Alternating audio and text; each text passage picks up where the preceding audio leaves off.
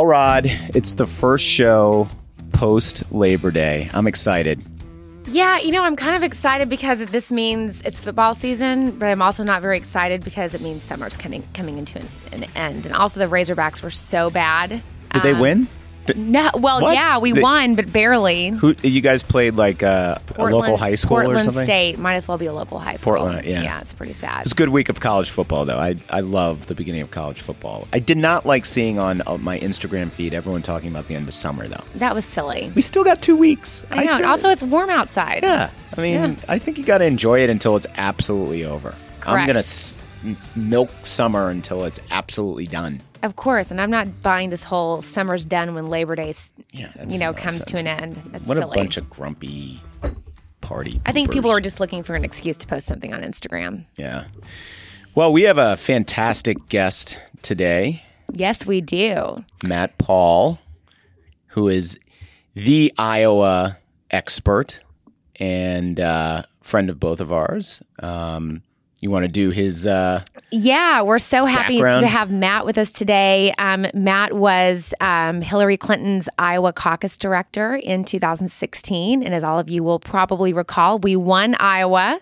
If even by the hair of our chinny chin chin, we did win Iowa. We b- beat Bernie Sanders in Iowa. Um, Matt started his career as a reporter in television and radio in eastern Iowa. So he is um, somebody who knows both the media side and the political side of Iowa. He ran for he ran um, uh, Senator Tom Harkin's campaign, uh, reelection campaign in 2008. Of course, a very um, long time Iowa senator.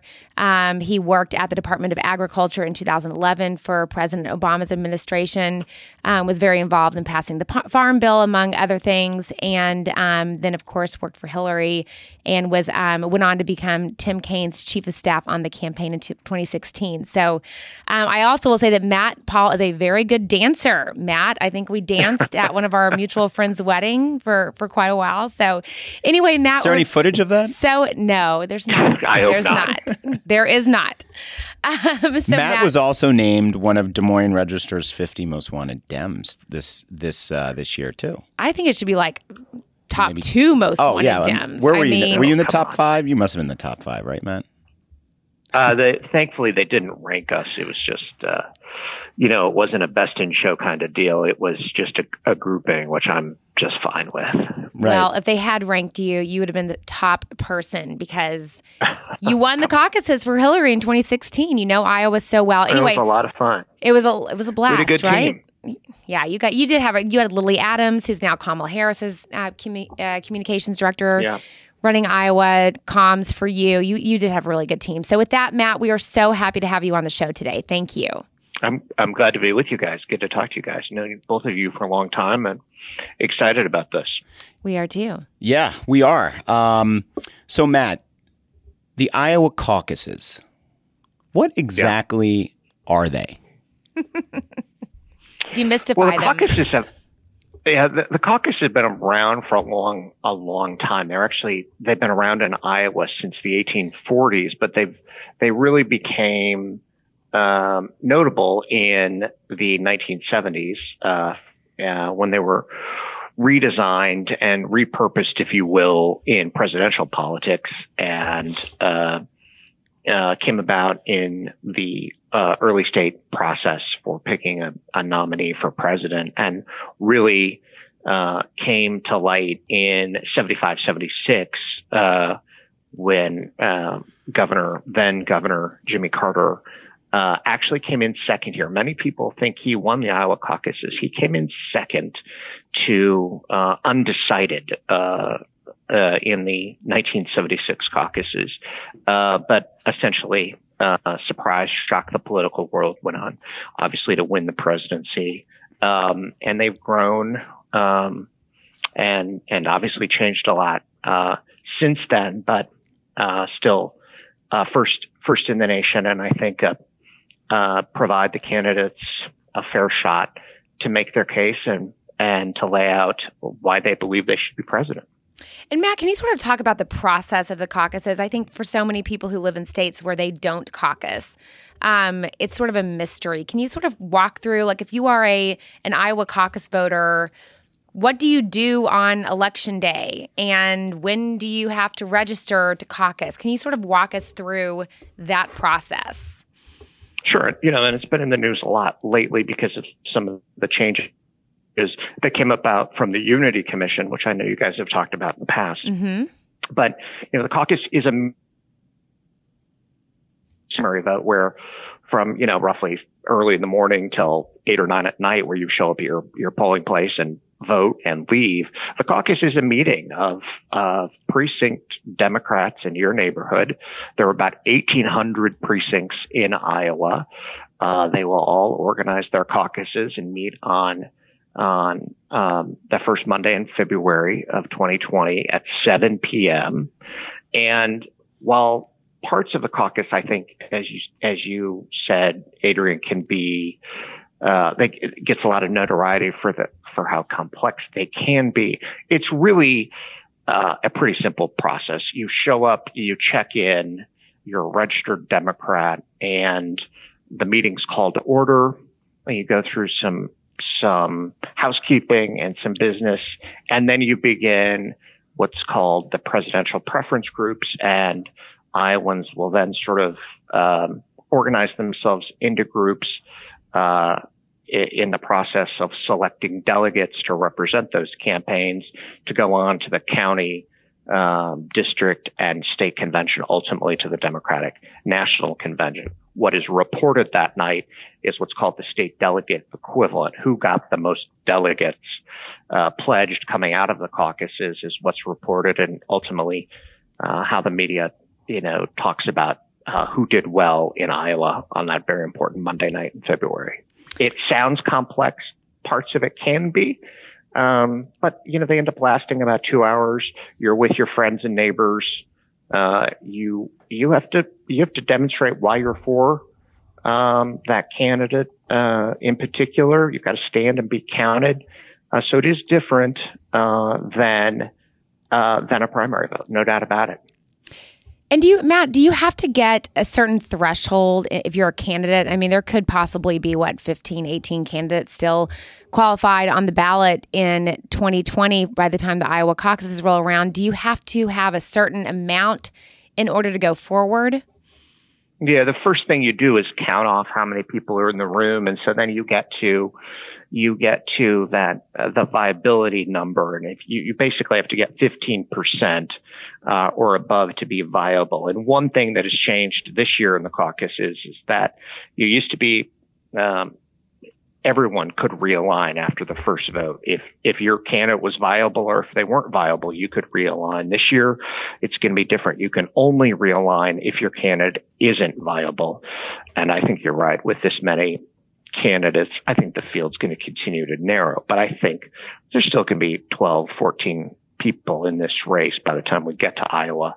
And so that the viability question is certainly going to be a factor. Yeah, I mean, when you look at some, there hasn't been a recent poll uh, of Iowa. Um, I think the last one was the early part of August. Um, and it's really hard to poll the Iowa caucuses, isn't that correct? I mean, the gold standard is the Des Moines Register poll that comes out right around the time they um, you know make their endorsement. But it's hard to poll Iowa, correct? It is. You know, the, uh, this is where modeling becomes becomes important. Um, and Ann Selzer, who runs the the poll for uh, now the Des Moines Register and CNN, uh, the Iowa poll is is uh, has a history of getting in and putting together, um, you know, those numbers that that take a hard look of at likely voters uh, and has had a history of of, of picking uh, picking up on movement uh, again at the at the end of the race. But I think you'll see an Iowa poll in the next couple of weeks. I wouldn't be surprised if we don't see one in the next in the next ten days. And then Matt, can you talk? You you sort of talked about some of the changes that um, have come around as of late um, when it comes to the Iowa caucuses. One of those changes is the telecaucus. Um, the DNC put out a statement last week indicating that they don't think that these systems are secure enough in order to allow people to caucus virtually, if you will.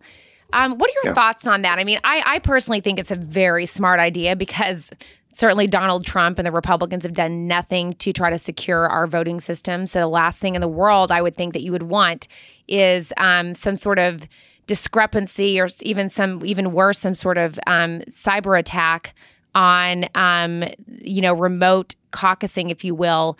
Can you kind of talk through how that might have worked if it had taken place, and and what are people on the ground saying? Are they disappointed that this is not happening? Are they um, do they believe that uh, it could have been compromised if it had happened? Like, what's the what's the scuttle on the ground? Well, I you know, look, I think the the caucuses. I'm biased here. I admit this, uh, uh, fair and square. But listen, I think the caucuses because because it, it is based on state delegates. It's not just beta, based on the raw count. So these candidates can't just go to the TV media markets and campaign and run their organization. Right. They've got to get out and go deep in the state. So I think that's fundamentally important to understand that the caucuses force more participation uh, and force candidates to go out and and to go to places that are not necessarily voter rich. Uh, and so I, I think that's an important point to consider. The caucuses, I think we also have to be aware that we've got to do everything we can. And I think this is what the Unity Commission and both the Iowa Democratic Party and the DNC have worked really hard to respect the intent of the Unity Commission, which was to bring more uh, accessibility uh, options for people who can't show up in person. Maybe they've got to work. Maybe they've got to take care of a child or a parent. They can't be there at seven o'clock on a Monday night. So how do we find a way for them to participate and mm-hmm. take part in the process?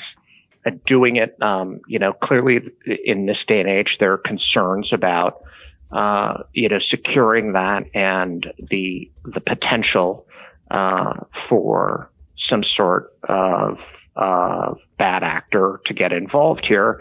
And I don't think anybody wants that. So I think uh, the, both the IDP and the DNC are going to continue to look at options uh, in the next couple of weeks that that may provide some uh, effort uh, to respect what the Unity Commission has asked for, but does it in a way uh, that protects the credibility of these of these caucuses. We have to believe in these results.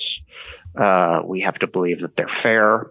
Um, and I think both the party and the DNC have done their level best uh, in tough circumstances to try and make this work. It's clear they're not going to solve this accessibility challenge this cycle, but it's something they've got to stay on. Uh, and I think they will. Matt, um, just real quick back to a couple of the different polls that are out there, just to the larger point you mentioned about viability and how important um, the persuasion aspect of the Iowa caucuses, particularly when you're in the room, is. You know, mm-hmm. we've got, you know, 18, 19 people still in the race, 20 people maybe. And if you look at most polls, only three or four are actually close to or above 15%, which would make you viable. Right. So that means a whole bunch of people who have 2% or 3% or 4% won't be viable and their supporters will be available to be persuaded to be organized into someone else's camp. So it's really I, I just wanted to get your thoughts on like the strategies that these campaigns implement you know at a precinct level when they're you know uh, training their volunteers and their precinct captains to persuade folks to, from a campaign that is not viable to come over to their campaign yeah, I, that's a really good point. I mean, we, we, we pay a lot of attention. I think one of the challenges this cycle has been how to measure with field this crowded. How do you measure who's doing well? And uh, especially with the tremendous emphasis on digital organizing and digital communication and messaging to voters. Um, it's different than the days when we started and it was how many offices do you have? How many staffers do you have on the ground out there are organizing in these precincts? So the game has changed considerably, but uh, the fundamentals remain the same. That is, you can you turn out your people, but you got to make sure you turn them out that they know what to do when they get in that when they get in that room, and that's a really key point. That uh, this really becomes a this becomes a local voter, local uh, effort at all of these precinct caucuses. They've got to step up and and have their message and their strategy down so that when there is realignment, if if other groups or other candidates aren't viable, that they know uh, they know what their job is uh, to go and recruit those those uh, uh those voters uh, to their side. And hey, Matt, do you have some stories about past caucuses where there were campaigns who kind of partnered with one one another and aligned with one another? And I'm just, you know, I, feel, I know that happens in the past where you have these like, you know, partnerships that form. But uh, any any interesting stories about that that have occurred in the past? Yeah, I think those. I think those. You know, uh, that certainly there are those alliances that happen. I think they that has become a uh, a lot of legend, maybe more than than fact, uh, because again, um, this is driven by your your captains and your your neighborhood leaders and and Iowans uh, that are actually engaged here. You can go in and observe the this process as an outsider, but you've got to be a you got to be an Iowa Democrat to participate, and so it's really up to them uh, to drive this. And you certainly train for that. You certainly prep your your organizers and your neighborhood leaders how to do that. Um, but at the end of the day, um, it's Iowan to Iowan is is the most uh, powerful and effective way uh, to recruit uh, and grow your numbers at the end. So, Matt, I know you said that you think another poll is going to come out in the next few weeks in Iowa, which we will be waiting for with bated breath. Um, but I think something that not enough people are talking about, um, at least not at the national level, not you know pundits on television such as myself and and maybe Doug, um, is the ground game because I think that there are people in Iowa, candidates in Iowa who have a very strong ga- ground game, but might not be polling as high as some others in the polls. Um, Cory Booker, for one, um, his team yep. touts quite a bit, you know, his significant ground game, all the endorsements he's gotten. Can you sort of talk about, you know, and of course, Elizabeth Warren, who is doing exceptionally well in the polls, also has um, notoriously has a good ground game. Can you sort of talk about what you're seeing on the ground?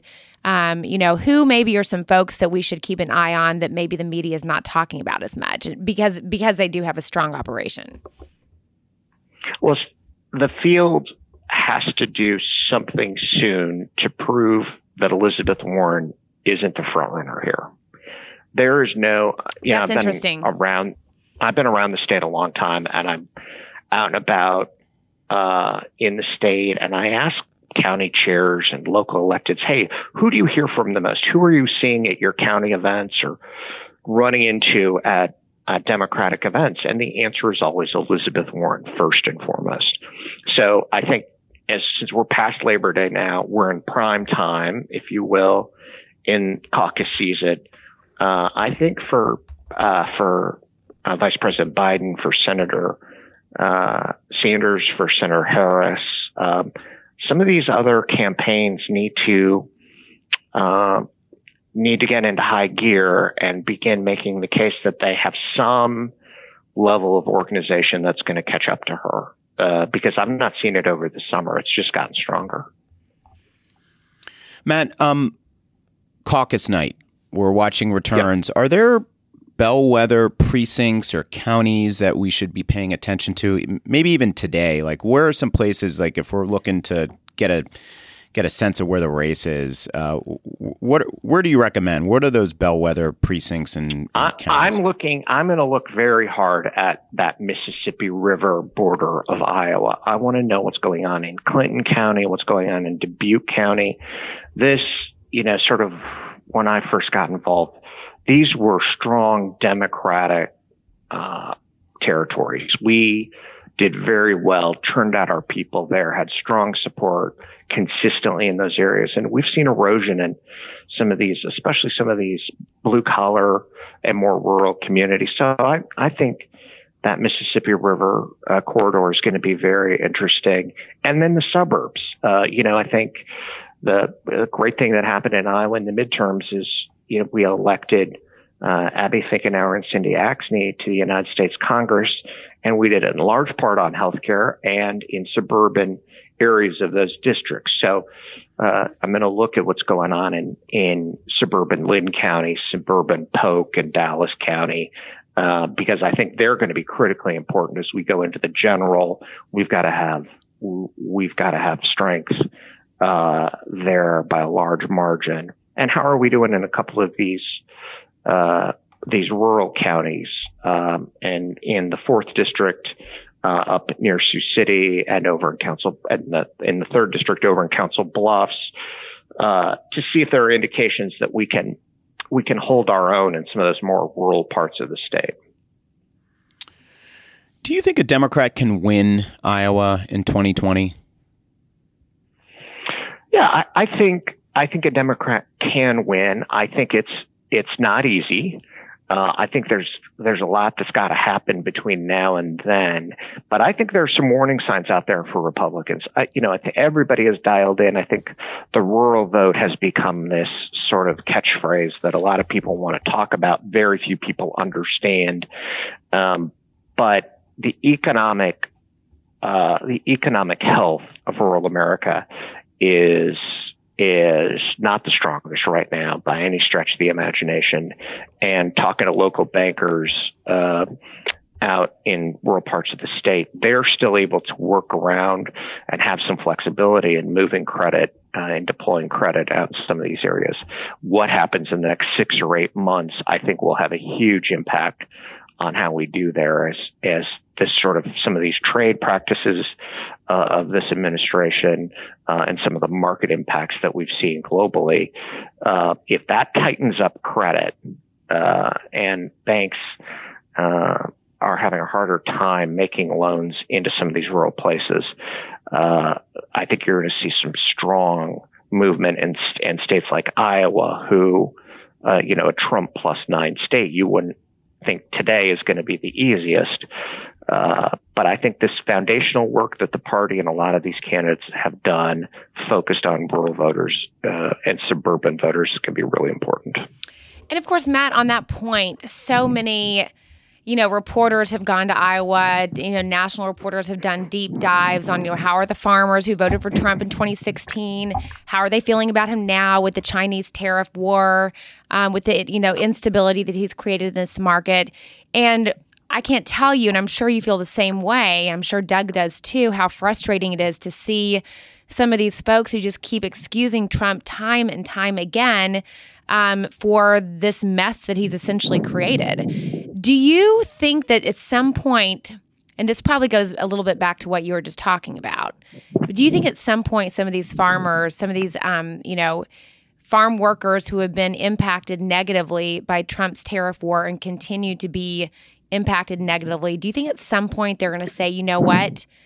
I'm really frustrated by this. This is Donald Trump's problem. I'm willing to put my faith in somebody else. Or do you think you're already starting to see that change a little bit?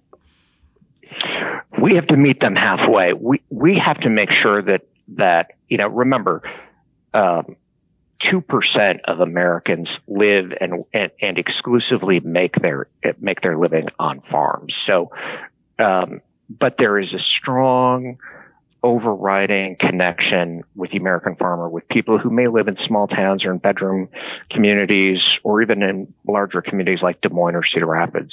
And so there's an emotional connection there that our party has to meet these these folks halfway and say, we will do the job better than he has done. And we need to make sure that they, they don't see our party put, put our party, uh, as a potential roadblock to economic success. And I think that's centered on uh, making sure that that they know that we will do a better job and that we will fight for them. They're giving him a long leash, no doubt about it. But if you talk to many of them, they will say, "We get the short-term pain. It, we just we we believe that this is long over. This is long overdue, and we have to answer that." Uh, that's going to intensify, I think, over the next that that urgency is going to intensify but uh, we've got to keep talking to these folks and make sure that rural is not just sort of a flash in the the flash in the pan. We have to be consistent about this. Right. And Matt, you're actually the perfect person to talk about this because not only were you um, Hillary Clinton's state director in Iowa, but you also worked at the Department of Agriculture and you know how important the ethanol issue is to Iowa. And correct me if I'm wrong, but I think the Trump administration just reversed something that would negatively impact ethanol producers. I mean, that's got to make it even harder for someone like Trump, for Republicans to really try to defend themselves and um, maintain support in Iowa. Yeah, I mean, not only went the other way, but personally got involved and directed the EPA to right to take the position of big oil instead of the American farm family. So, you know, there's there's a lot of opportunity out there for Democrats. I think we have to prove to people uh, again that we will do the job better for them, we will deliver for them, and that we are fighting and understanding and and understand the unique role they play in the American economy and the role um, that agriculture actually plays in national security. China may hold significant portions of the United States debt, but China can't feed its people. they they rely on other markets to feed their people. And that is, a, that is a strategic advantage to the United States and one we don't talk about enough. Matt, talk to us about the Polk County Steak Fry that's coming up uh, September 21st. Sounds so it's, delicious. A, so I think it's it's a you know this was this is a remake of the of the world famous Harkin steak fry, right. which took place in Indianola for years, um, and was great because it was a way to keep Tom's uh, political organization healthy and people involved even in years uh, in off years for Tom, and it's grown uh, and been carried on even since Tom's retired. And Polk County has picked it up, and I think they've sold something like eight thousand tickets. Um, you know, it's, I've been surprised because there have been a number of these cattle calls, if you will, these big events that there are 15 or 19 speakers at. They have all sold well. I would have thought there would have been some fatigue out there where people are like, I can't sit through another three hour program of these speeches. But from the Hall of Fame dinner that was in Cedar Rapids in June. JJ this year, uh, the Fall Gala as it's called now, uh, and November 1st is going to be huge. So the interest and the numbers, uh, of, of Iowans interested in this continues to grow. And frankly, I've been surprised by that. Matt, I, I have to um, just walk you down memory lane. I was speaking of the Iowa JJ um, in 2015, going into 2016. It was a really big deal that we had somebody who was pretty famous, who you know is sort of like us, you know, being able to unveil, um, you know, sort of our bona fides with Iowans by bringing in some big celebrities. So we brought Katy Perry to perform at the Iowa JJ, which was a lot of fun, right? It was great fun. Hillary, Hillary, at first, as you know, was not for this. Uh, yes, not needed cheap. some convincing on that, but it it was it was great because it showed energy. Uh, it was exactly what we needed, and you got to make this fun for people. This, you know, again, right. you're going to ask people to to be there early and do visibility for you and be a volunteer for you and show up and make calls. This is hard work and you've got to, you've got to give an outlet to your people and your volunteers to have a good time. And I, that clearly was one of them. That was, that was a lot of fun. Matt, is there um, a dark horse that we should be keeping an eye on right now? Um, someone other than Warren yeah, there's a surprise Biden? here there's a surprise here. There's no doubt about it. Uh, there, the, there's just going to be a narrative of who, you know, is the question of who is third or, you know, fourth with a field like this. Maybe there, there are a few more tickets uh, coming out of here. I get tired of all of these analogies about how many tickets are punched or whatever it is uh, coming out of Iowa. But there's going to be a surprise. There's no doubt about it. Um, Cory Booker is very well positioned. He has great people here, a strong political organization. He needs a moment. Um, it hasn't happened yet. He's very well positioned, but there's got to be there's got to be a spark there. Um, you know, in the next uh, in the next short while that that allows his organization to take advantage of that and grow. Um, I also think you know, I, I would also pay attention to Amy Klobuchar. She's a neighbor. She's strong on policy. She's strong on a lot of these ag issues. Um, you know, uh, she's been here a lot. Um, you know, I, she's she is she's focused here. Uh, she's not she's not uh, spending a lot of time in California or in Florida or other places. She's spending a lot of time here. The question is, will that will that uh, pay off for her in the end? Um, and then the dynamic of uh, Vice President Biden and Bernie, um, I think, is an interesting uh, dynamic in that they sort of, uh, you know, they're they are uh, you know, they're sort of one and two in most of the polls, but I don't know, I don't know that we've seen that in the organizations, uh, with the, with Biden getting in a little later. He could because the name ID, I totally get that. Um, but, you know, they have to, those campaigns need to, regardless of what they say, they need to be in the top two or, uh, you know, they're going to have, they're going to have trouble, uh, going forward.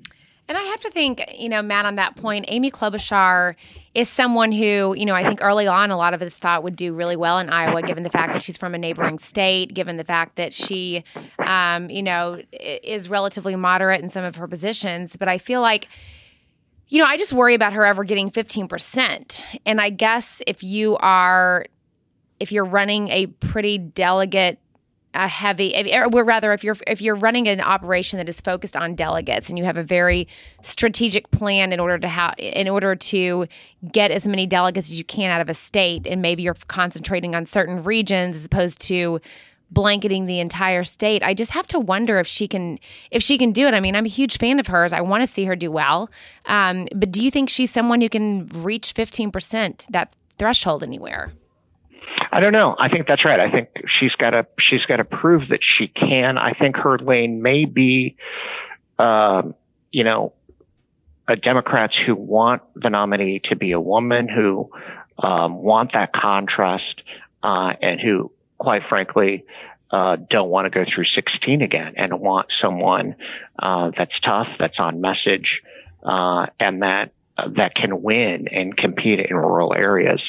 Uh, she can make a compelling case there if she can get her message out, if she can get some attention. Um, you know, it's hard to do when there are 10 or 12 people on these debate stages or there are 19 people giving a speech at a, at a rubber chicken dinner. Uh, uh, it's hard, to, it's hard to punch through. It's hard to punch through.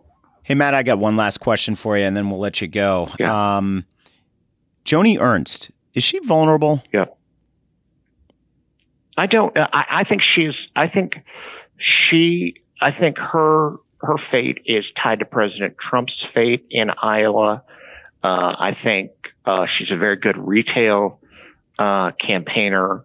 Um, uh, I think the question is is if the Democratic nominee. It looks like we're to have a primary now uh, for that uh, for that race. So uh, it, it's all going to depend on if if our nominee uh, is positioned to make that case that that uh, you know she went to Washington uh, on a on a mandate to bring change uh, to make them squeal based on that famous ad of hers. Mm-hmm. but has she done that? And can they can the Democrat make the case and we'll see what happens. I think it's very dependent on what happens in the rural economy and uh, how the president does here. Matt Paul, my friend, thank you so much for joining us today. Hopefully, we'll be in the same city soon so we can have a beer and chat Look forward to it. about the Iowa caucuses. Thank you, Matt. Thanks, do you guys. Do you guys you do you have a do you have a Twitter handle that people should follow to get the latest it's on everything? At Matt Paul IA at Matt Paul Iowa. That's a pretty. That's a good handle. Thanks. Nice, at, and, nice yeah, and simple. Nice and simple. I should have at Adrienne Elrod AR, but I just have it Adrienne Elrod. The great Matt Paul. Thank you so much for joining. We've got to have you back on before the Iowa caucuses. Um, Thanks, you guys. Thank you. Thank you. For my partner in crime, Adrienne Elrod, this is Doug Thornell, and this has been The Electables. We'll catch all of you next time.